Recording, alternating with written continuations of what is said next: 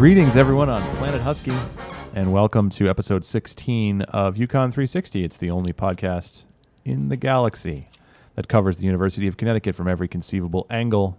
My name is Tom Breen. I'm your facilitator of sorts. Joining me, as always, Julie Bartucca, What up, Planet Husky? Ken Best. Uh, I'm behind the board. I think it's if it's working.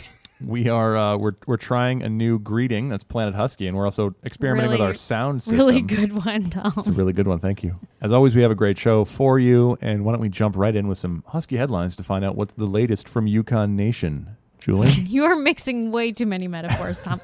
so we had some sustainability and green campus news last episode, and going along that same line, UConn announced this week that we're joining 16 other leading North American research universities in the newly established University Climate Change Coalition, also known as UC3, an effort of nonprofit organization Second Nature. UC3 aims to promote climate action and resilience by leveraging the strengths and skill sets of its member schools. As I said, we're nationally recognized for our efforts to be a greener campus, and President Susan Herbst says that universities play a key role in finding solutions to the challenges of climate change, which she thinks could be one of the most important challenges of this century. In addition to our research, innovation, and policy development efforts, Herbst says universities can lead in this area by making sustainability a key piece of our mission and identity, which UConn has done. So that's really exciting. And I also just want to mention briefly that the Swing Tree, the location of the Swing Journal, which we talked about a few episodes ago, is undergoing some treatment because it's sick. The swings have been temporarily removed from the Asian black birch tree while arborists try to restore it to health. So don't worry, Huskies, the swings should come back to their rightful home very soon. All right. Well, we hope so anyway. Ken, what's happening? We're just abundant with consortiums and coalitions. just earlier this week, the UConn Humanities Institute announced that it will lead a consortium of 11 Northeast colleges and universities to form the New England Humanities Consortium, which will focus on programming centered in such fields as history, language, art, literature, and philosophy. And this is made possible with a $100,000 grant from the Andrew W. Mellon Foundation. This is the first consortium of its kind in the region and uh, will promote intellectual collaboration, interdisciplinary exchange, and innovative educational programming for faculty, students, and the regional, national, and global communities that they serve. Uh, Michael Lynch, who is the director of uh, UConn's Humanities Institute, he's a philosophy professor and will be the executive director of this new coalition. And there are 11 founding institutions Amherst, Colby, Dartmouth, Northeastern, Tufts, UConn, New Hampshire, Rhode Island, Vermont, Wellesley, and Wheaton. We are in good company. So it's a very prestigious roster of higher education institutions in the region. That sounds very good. I don't have any coalition or consortium news, but I do have news from UConn Avery Point, where this week we are recommissioning the research vessel, which is one of the boats. Actually, I'm sorry, ships. They're very, very particular about that. Ships, not boats. It's one of the You ships. should all see Tom's face right now. It's one of the ships that we use to conduct research in Long Island Sound, and the uh, there, this is what's called a midlife re- renovation for the boat. The boat's been around for 20 years. It had a crisis. It had a crisis, and uh, now the, the size of the boat has extended from 76 feet to 90 feet. The amount of lab space aboard has doubled, and the number of bunks has gone from 12 to 18. What this means is that they can now be out on missions for up to 14 days, which extends their ability to gather data. And not just for us, but also for people who charter the boat, which includes, for example, the U.S. Navy, you may have heard of among navies, and the U.S. Geologic Survey, and NOAA.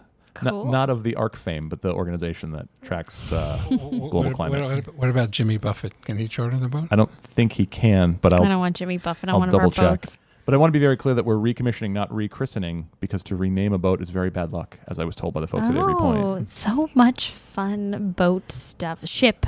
Ship. Ship, thank you. Ship trivia. Ship vessel. vessel research. So it's UConn. Are our other ones like UConn One, UConn Two? No, the other one's called the Lowell Weicker. We have a, a piece that uh, I'm very proud of that we want to uh, play for you right now. Julie's going to tell us what that is. Yes.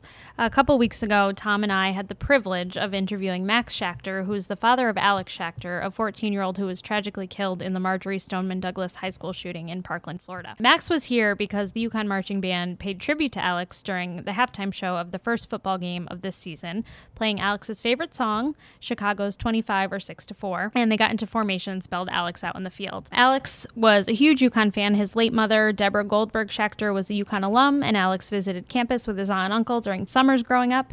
He wore a UConn sweatshirt all the time and dreamed of being in the marching band.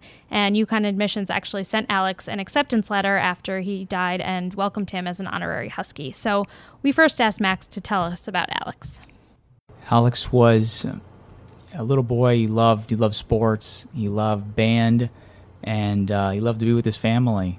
He was a little boy that was, uh, you know, really growing up and learning how to manage his life. And it's just uh, so sad that it all just is gone and that he's not here anymore. He was on the Parkland Recreational Basketball League and all. He played all of his friends. He didn't care about being on a winning team. He cared about being and playing with his friends. We drafted all of his friends to be on his team. And then my father, Alex's grandfather, played the trombone in college at, at Ohio State. When Alex was uh, going into middle school, our next door neighbor, who was the president of the band parent association at the time, said that Alex should try out for the band. And I know how much I liked it. I played the saxophone in high school, and and I know that it's it's really good for kids. He he tested and he it was a scale of one to five. And you try all the instruments, and he got a five on the on the trombone. And then he was talking to my father, what what instrument should I do? And my dad was telling him, you know, all the great experiences that he had. And so Alex really took to it in seventh and eighth grade. I knew that in high school the marching band doesn't use the trombone; they use the euphonium. So I said, well, Alex how would you like to get a head start on high school and learn to play the euphonium? Before he even got there. And he said, That's a great idea, Dad. By eighth grade, he was first chair. Mr. Scott would, would take any any music that Alex loved and teach him. And Alex's favorite song was 25 or 6 to 4, an old song. I guess, you know, I, I love the 70s. And so I used to always have that on, and, and he loved it too when he got to high school, it was very difficult because that marching band in high school, they practice a lot more than middle school. They have a band camp two weeks after school starts and two weeks before school starts. They're out there in the Florida hot sun from 8 in the morning till 5 at night. It was hard for Alex in the beginning because he was a little scrawny kid and you had to hold that instrument up, uh, that euphonium, for a long period of time. And it's difficult to get to get your marching down and focus on the music and holding your instrument up. He noticed that as he practiced more and as he put more effort into it, he became a lot better. And in October of 2017, was the state championship, and Marjory Stoneman Douglas had always come in second place to a very talented school north of us called Park Vista.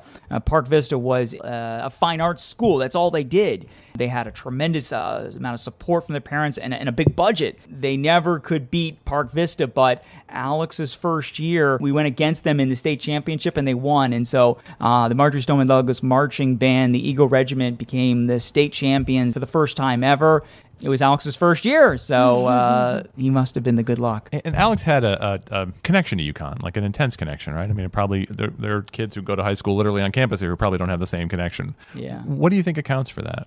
His mom went to UConn. His uncle went to UConn. Every time that he would come to the Northeast for the summertime and uh, visit his relatives, you know, his uncle Paul would take him to campus here and he was a big Celtics fan. Um, I think what, would really was a neat experience for him was when his uncle and his aunt Patty brought him to the ice cream store here on campus, and he met he met Ray Allen. Ray Allen was in there with his girlfriend, and um, Alex and his brother Ryan just like their their head almost exploded. their their idol was sitting right right in front of them, and so they asked Ray if they could take a picture, and he was kind enough to uh, take a picture with the boys. And then Alex, you know just loved the the sports programs and the the basketball, and um, he always wore this this UConn sweatshirt.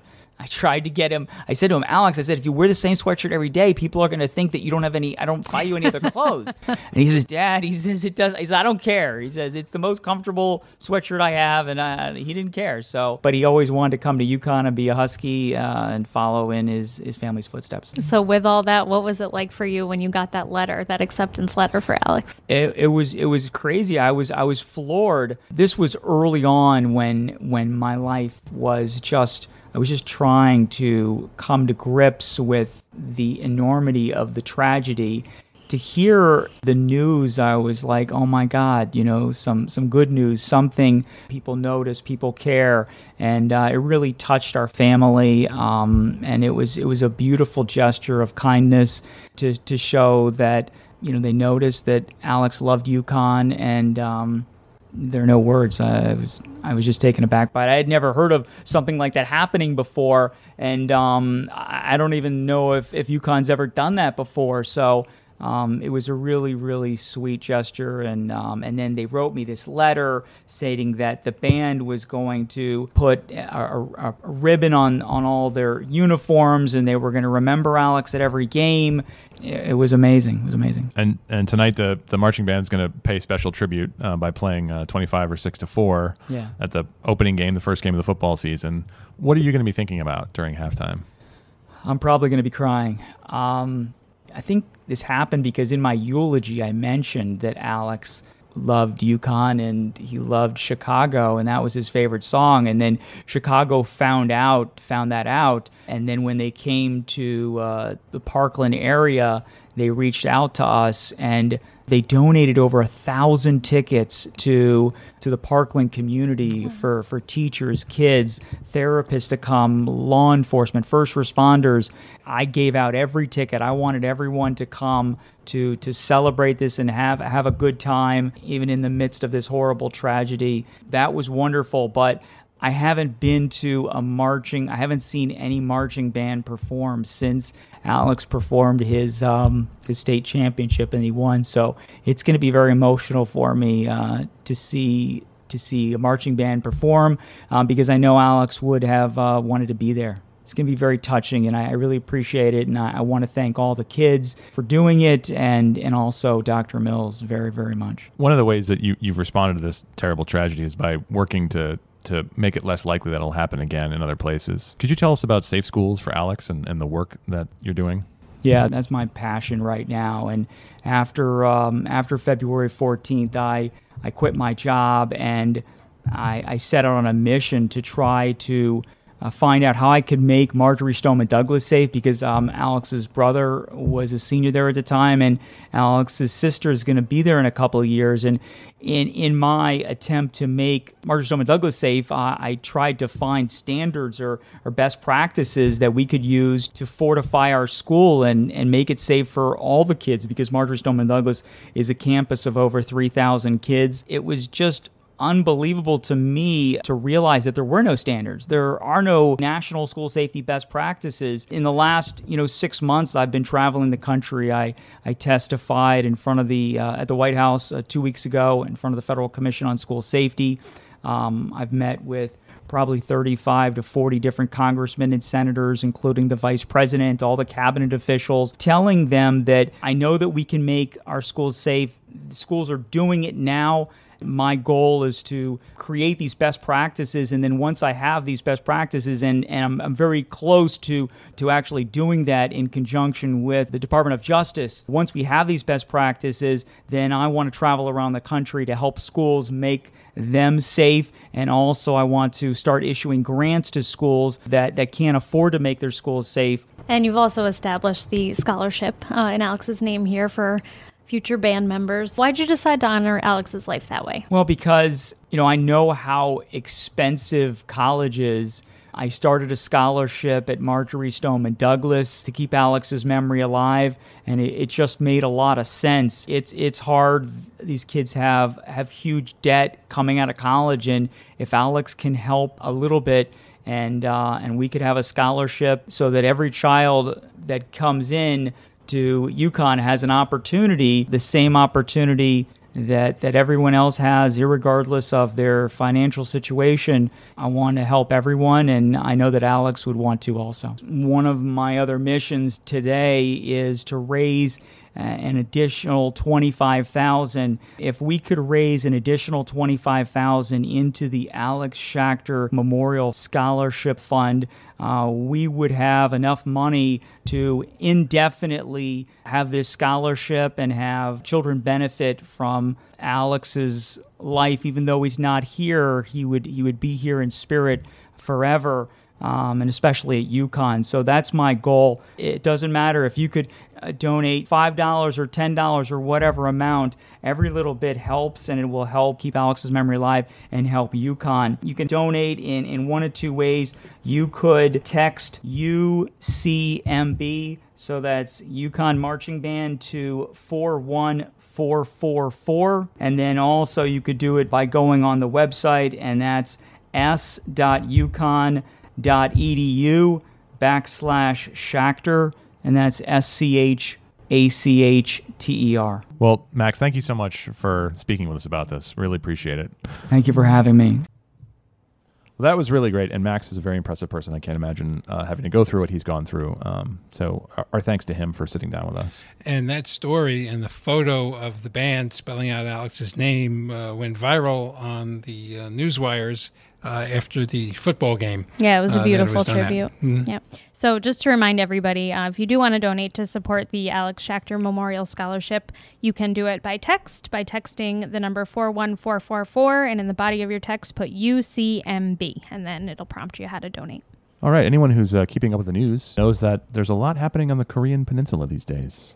A lot going on diplomatically, militarily. Ken, you're going to tell us about a professor here at UConn who's an expert on all things Korean and and what she thinks about the current situation. Alexis Dudden is an internationally recognized scholar of the history of Korea and Japan who is widely published in scholarly journals, and she's quoted in the media all the time in places like the New York Times, NPR, Vice, and The Economist. Uh, she served as a Fulbright scholar at Yonsei University in Seoul during the 2016 17 academic year, and she went back to South Korea in late August. I spoke with her when she arrived back in Storrs for the beginning of the new semester here to discuss what she learned. Interestingly, to the person, all my colleagues in South Korea said that the emphasis for South Koreans right now has shifted away from the peace process with North Korea and onto the South Korean economy job reports came out, economic indicators came out. The South Korean economy needs a desperate shot in the arm. At the same time, the South Koreans and North Koreans held family reunions for the first time in three years and really gripped the nation's attention when once again these truly tragic stories dominate the news cycle to tell of families that have been ripped apart for now 73 years. People did not expect, anticipate in any way that the border would remain so rigid. They they fled during war, often picking one sibling who was smaller, uh, leaving boys behind with fathers. But really, these stories played out again. So while South Koreans were on the street concerned about their economic realities, they were also aware that this larger process is still very much dominating their atmosphere. President Moon is really trying to hold a balance by saying, well, we need to move forward with South Korea's economic principles. The nation's companies are largely helping him in this regard. Samsung pledging hundreds of thousands of new jobs, POSCO Steel hundreds of thousands of new jobs in an effort to really keep South Koreans actively engaged in the broader picture, which is the peace process with North Korea and what that means for the region and the world. On the peace process, there's been much changed on that as well, with the uh, scheduled visit by uh, Secretary of State Pompeo back to Korea being changed, and the question of the declaration of the formal end of the war that is still exists before nu- denuclearization could take place, and then reports that Kim Jong Un would like to have all this taken care of while President Trump is still in office. I know as a historian you tend to want to look back at what's happened and analyze, but in real time, uh, what do you see? I think both Kim Jong un and President Trump recognize a similar method of dealing with problems in one another, which is they want the spotlight, they want to grab it, and they see a chance. This has all of their handlers, all of the people who've made an industry out of so called alliance management, managing North Korean tensions, very nervous. Arguably for good reasons. There's a deep history of, of North Korean leaders making promises and then not fulfilling them. At the same time, there's also a deep history of the United States, South Korea, Japan making promises that have failed to be fulfilled, thus creating the conditions for North Korea to forge ahead with its nuclear program. Uh, if Kim Jong un could tweet, I think he would love to be able to tweet the way Donald Trump does. He is not in a position to have that kind of access to social media transmission, but he's making similar kinds of bold statements to his own people. He's quoted as saying the other day he personally has never spoken ill of Donald Trump. This lands at a moment when the American news cycle is dominated by the impending publication of Bob Woodward's book, with lots of people speaking ill of Donald Trump, and we know that Donald Trump would prefer to work with someone who's only going to praise him. The two men have really met one another and I think arguably have decided that this is their chance if there is any success taken away from the Singapore moment, which has been derided for a host of reasons. Kim Jong un now finds himself in a position in which, were he to launch a ballistic missile or conduct a nuclear test, he would lose international approval for even the smallest of efforts that he and his government appear to be trying to make to re enter the world community. In the meantime, the South Koreans would like to be able to control this process more than the pullback that seems to be happening from Washington now. I l- landed literally as the announcement of Secretary Pompeo's post- trip being postponed was taking place. So, colleagues with whom I met the next day, who'd been planning to meet with Secretary Pompeo, said, "Well, you know, we're just getting used to this. We're we're getting used to Trump's grandstanding, and we'll just now play wait and see." In that same moment, they still are going ahead with the North-South process on their their own. The problem is, for all intents and purposes, the United States really does control this situation. But President Moon will be flying to Pyongyang, and I think it would be very much in Kim Jong un's interests to give him a list of North Korea's nuclear capabilities, facilities, where the weapons are, how many there are. Do I expect it to be full? No, that would be not in his state's interest, but something more than just a commitment to denuclearization is going to be necessary to convince the hardliners in Washington to give a little to South Korea and move forward with the process. In looking at the apparent reduction of tension in the region of the Korean Peninsula, Professor Dudden notes that Japan's Prime Minister Shinzo Abe has proposed increasing his military budget.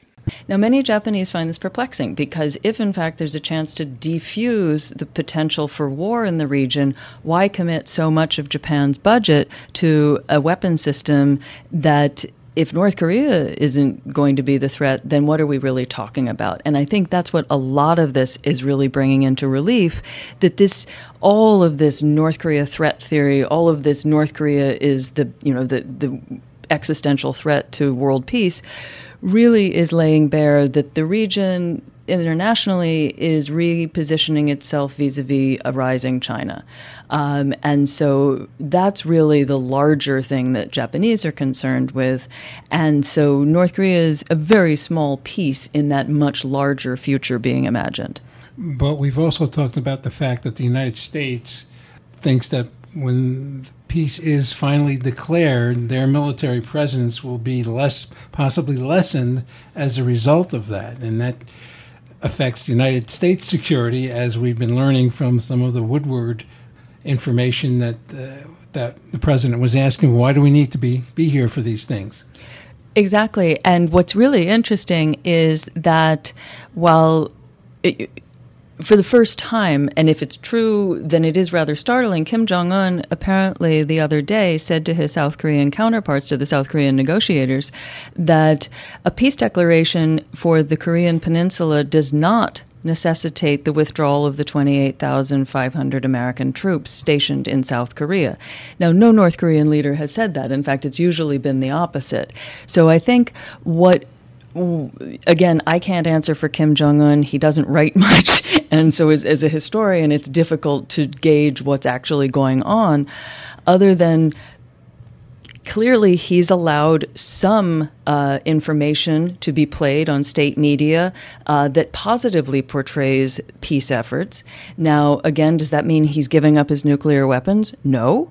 Um, but he's saying that the U.S. does not have to withdraw its troops. So, you know, we have a nuclear umbrella in effect for South Korea, and that justifies for North Korea their maintenance of a nuclear uh, capability.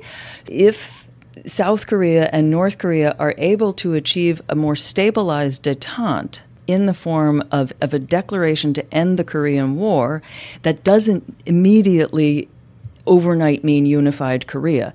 And I think that's a stumbling block that a lot of people who've been working in this field for a long time keep having and keep not making clear is that Koreans today, especially younger South Koreans, are not asking for unification.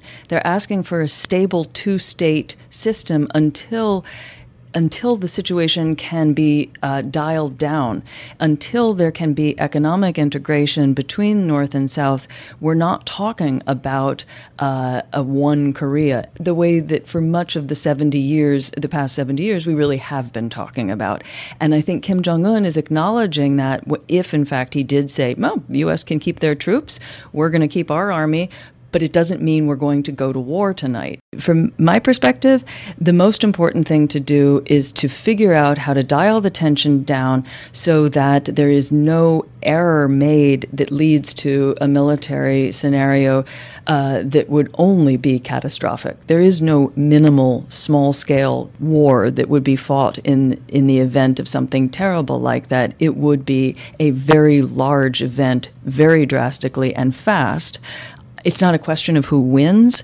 That's all been played out. But it's a question of avoiding that with guarantees such as security agreements, regime survival agreements, which can best be done through an end to the Korean War. Then we move forward. Well, as we know, things are fluid in this situation. Yes. So uh, she, as a historian, tends to look backwards and analyze what happened. She's in the moment now, so it's kind of interesting for her to be involved with the history that she will eventually be thinking about down the road. That's we're, very meta and Inception. We're re- we're recording this a week in advance, so hopefully, like, uh, still it, relevant. Yeah, it's still relevant. Events haven't. Hopefully, there hasn't been, a, you know, a nuclear war. Good God. Now we come to the, the portion of our program that's normally reserved for Tom's, Tom's History Corner. Tom's going to break all of our hearts right now. Um, but you know what? Just like Francis Fukuyama said, we've come to the end of history. Oh my God. No, that's not true. Uh, I, I, there's no History Corner this week because I actually went out.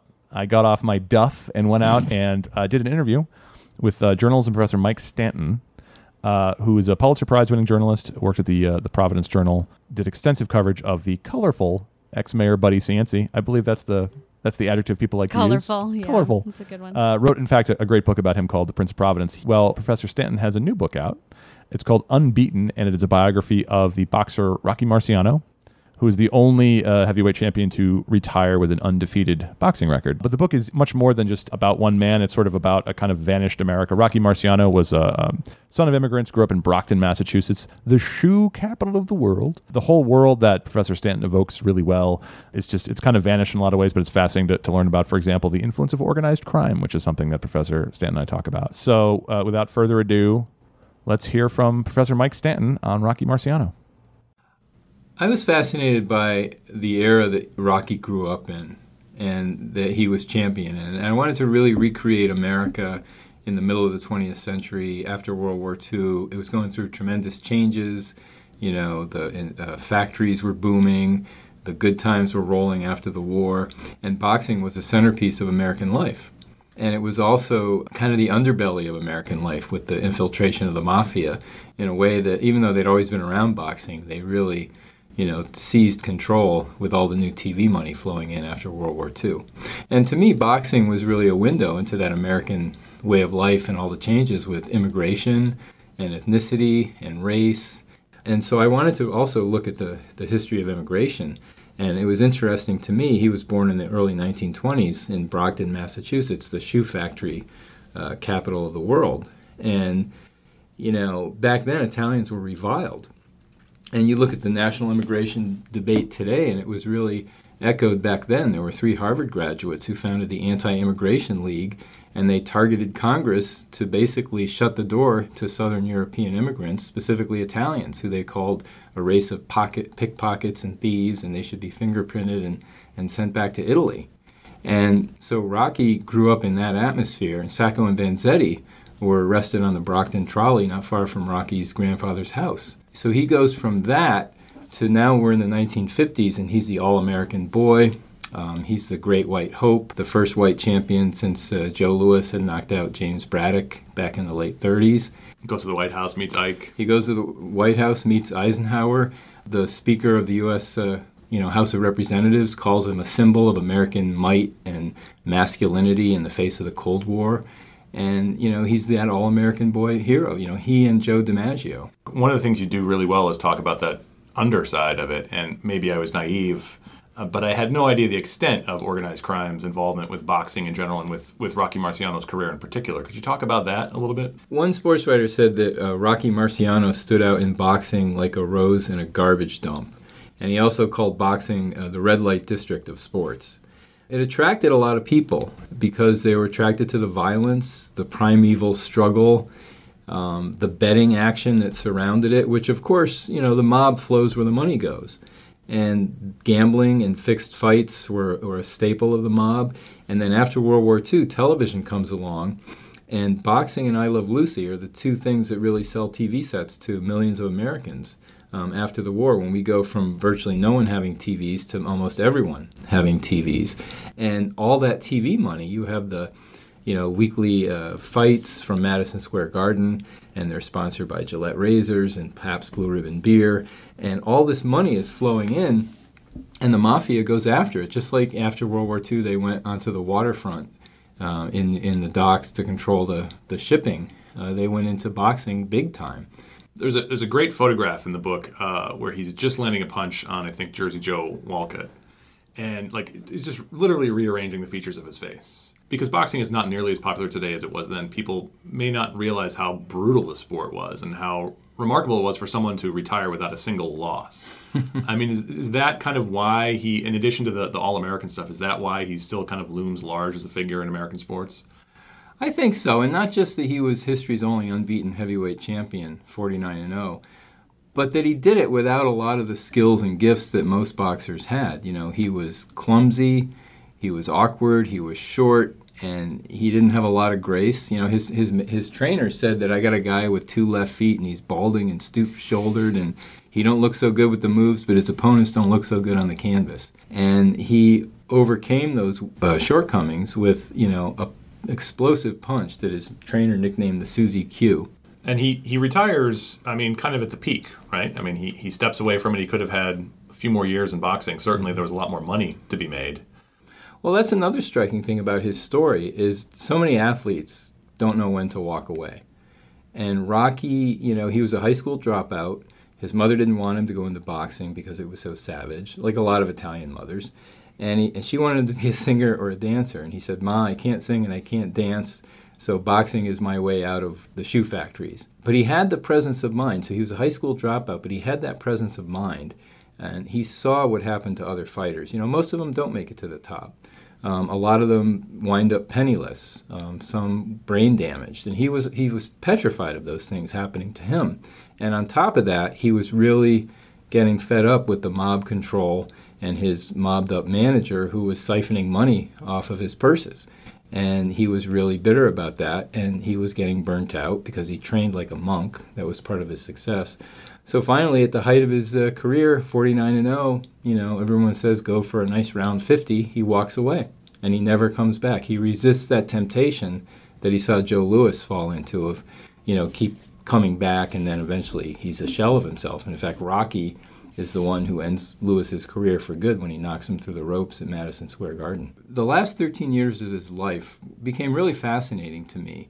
Just how he's wandering through this changing American landscape. We're going from the black and white 50s to the kaleidoscopic 60s, and he's still a household name. I found outtakes of the Beatles uh, recording session in the mid 1960s, and uh, you know, Paul and John are joking about Rocky and his training and his punch. And so he's kind of wandering through this landscape of a changing America, trading on his his fame. And he, uh, talking about that sort of the last phase of his career, it's interesting because he symbolized that sort of 1950s wholesome. But he forges a friendship with uh, Muhammad Ali, who, in a lot of ways, culturally had, was symbolizing the opposite of that in the late Yes. 60s, right? And that was another thing I found fascinating. I discovered in my research was the the surprisingly strong bond that he forged with Muhammad Ali. You've got the the white conformist from the 50s and the black militant from the 60s, and he really gets to know Ali when Ali is suspended from boxing for refusing the draft to fight in Vietnam, and he's fighting the government and he can't box and he turns to other ways to make money. And this Florida promoter comes up with this wacky idea that why don't I, you know, film Ali fighting Marciano and we'll edit the film and put it in the theater and it'll be a computer fight because we fed all their statistics into a big computer and, you know, spit out the scenarios of who would win. And we'll keep it a secret so the public will go. And they get together in Miami in the summer of 1969 and this is a few weeks after a judge has ordered Ali to go to prison and he's he's out on appeal and they spar. And surprisingly, Rocky really identifies with the struggle he's going through. And he relates it back to his own childhood and how Italians were, were treated. And he says, you know, hang in there. You're just, you know, you're, you're marching to your own beat and you're going to face flack, but hang in there. And then um, Ali says that he was the only white fighter that he really respected. And one day during a break in the sparring, they start talking about the race riots in America. And, you know, they say, what if you and me, a white man and a black man, got on a bus and rode to Watts and Detroit and all these, you know, burning ghettos and talked about racial harmony? And Ali got really excited. He says, would you do it? Would you do it? And Rocky's like, yeah, I would do it. And two weeks later, Rocky is killed in a plane crash. And uh, Ali's wife told me that it was the only time that she ever saw him cry when he heard the news. If you like what you heard, Mike Stanton will be talking about his book and reading from it at the UConn Bookstore in Storrs Center on Thursday, September 27th. So if you're in the area, stop by. All right. Well, thanks for listening to this action packed episode of UConn 360. Uh, if you enjoyed what you heard, please leave us a review on iTunes or wherever you review podcasts. Subscribe if you haven't subscribed. I don't know why uh, you haven't done so. Tell your friends, etc., etc. You can find us on twitter.com at UConn360. Nope. No. No, At you can't. UConn Podcast. At UConn Podcast. Yeah, somebody's squatting the name UConn 360 Yeah. as we learned. Yeah, at UConn Podcast. Thank you. Uh, you can find me at TJ Breen. Um, Julie, where can people find you? And is there anything new you want them to know? Yes. Um, I'm at Julie Bartucca on Twitter. I want to tell them uh, we have a very exciting announcement, Tom, don't we? Yes. Oh, yeah, yeah, we do. Clearly, Tom's really excited about it. I know. Um, Laser focused. We're going to be doing a live recording of our podcast during homecoming this year. Yay. Details to come, but you can, um, it's during the day on a Friday. So the chances of people not on campus coming are slim, other than those who are here for homecoming reunions. But um, you can find out more about all the homecoming things. I think it's October 26th to 28th. Yes, we'll be doing it uh, The October 26th. 26th. Yep. But homecoming goes all weekend with the football game and 5K and various other events at s.uconn.edu slash come home. Ken, uh, is there anything? Where can people find you and what do you want them to know? I will be at UConn today, as always, uh, for the time being, and we're working on a uh, another expansion of the UConn 360 We're for a franchise. growing empire. Yes, uh, we, which we will announce when we have the details finalized in the near future, as we say. I don't know what you're talking about. Sure, you do.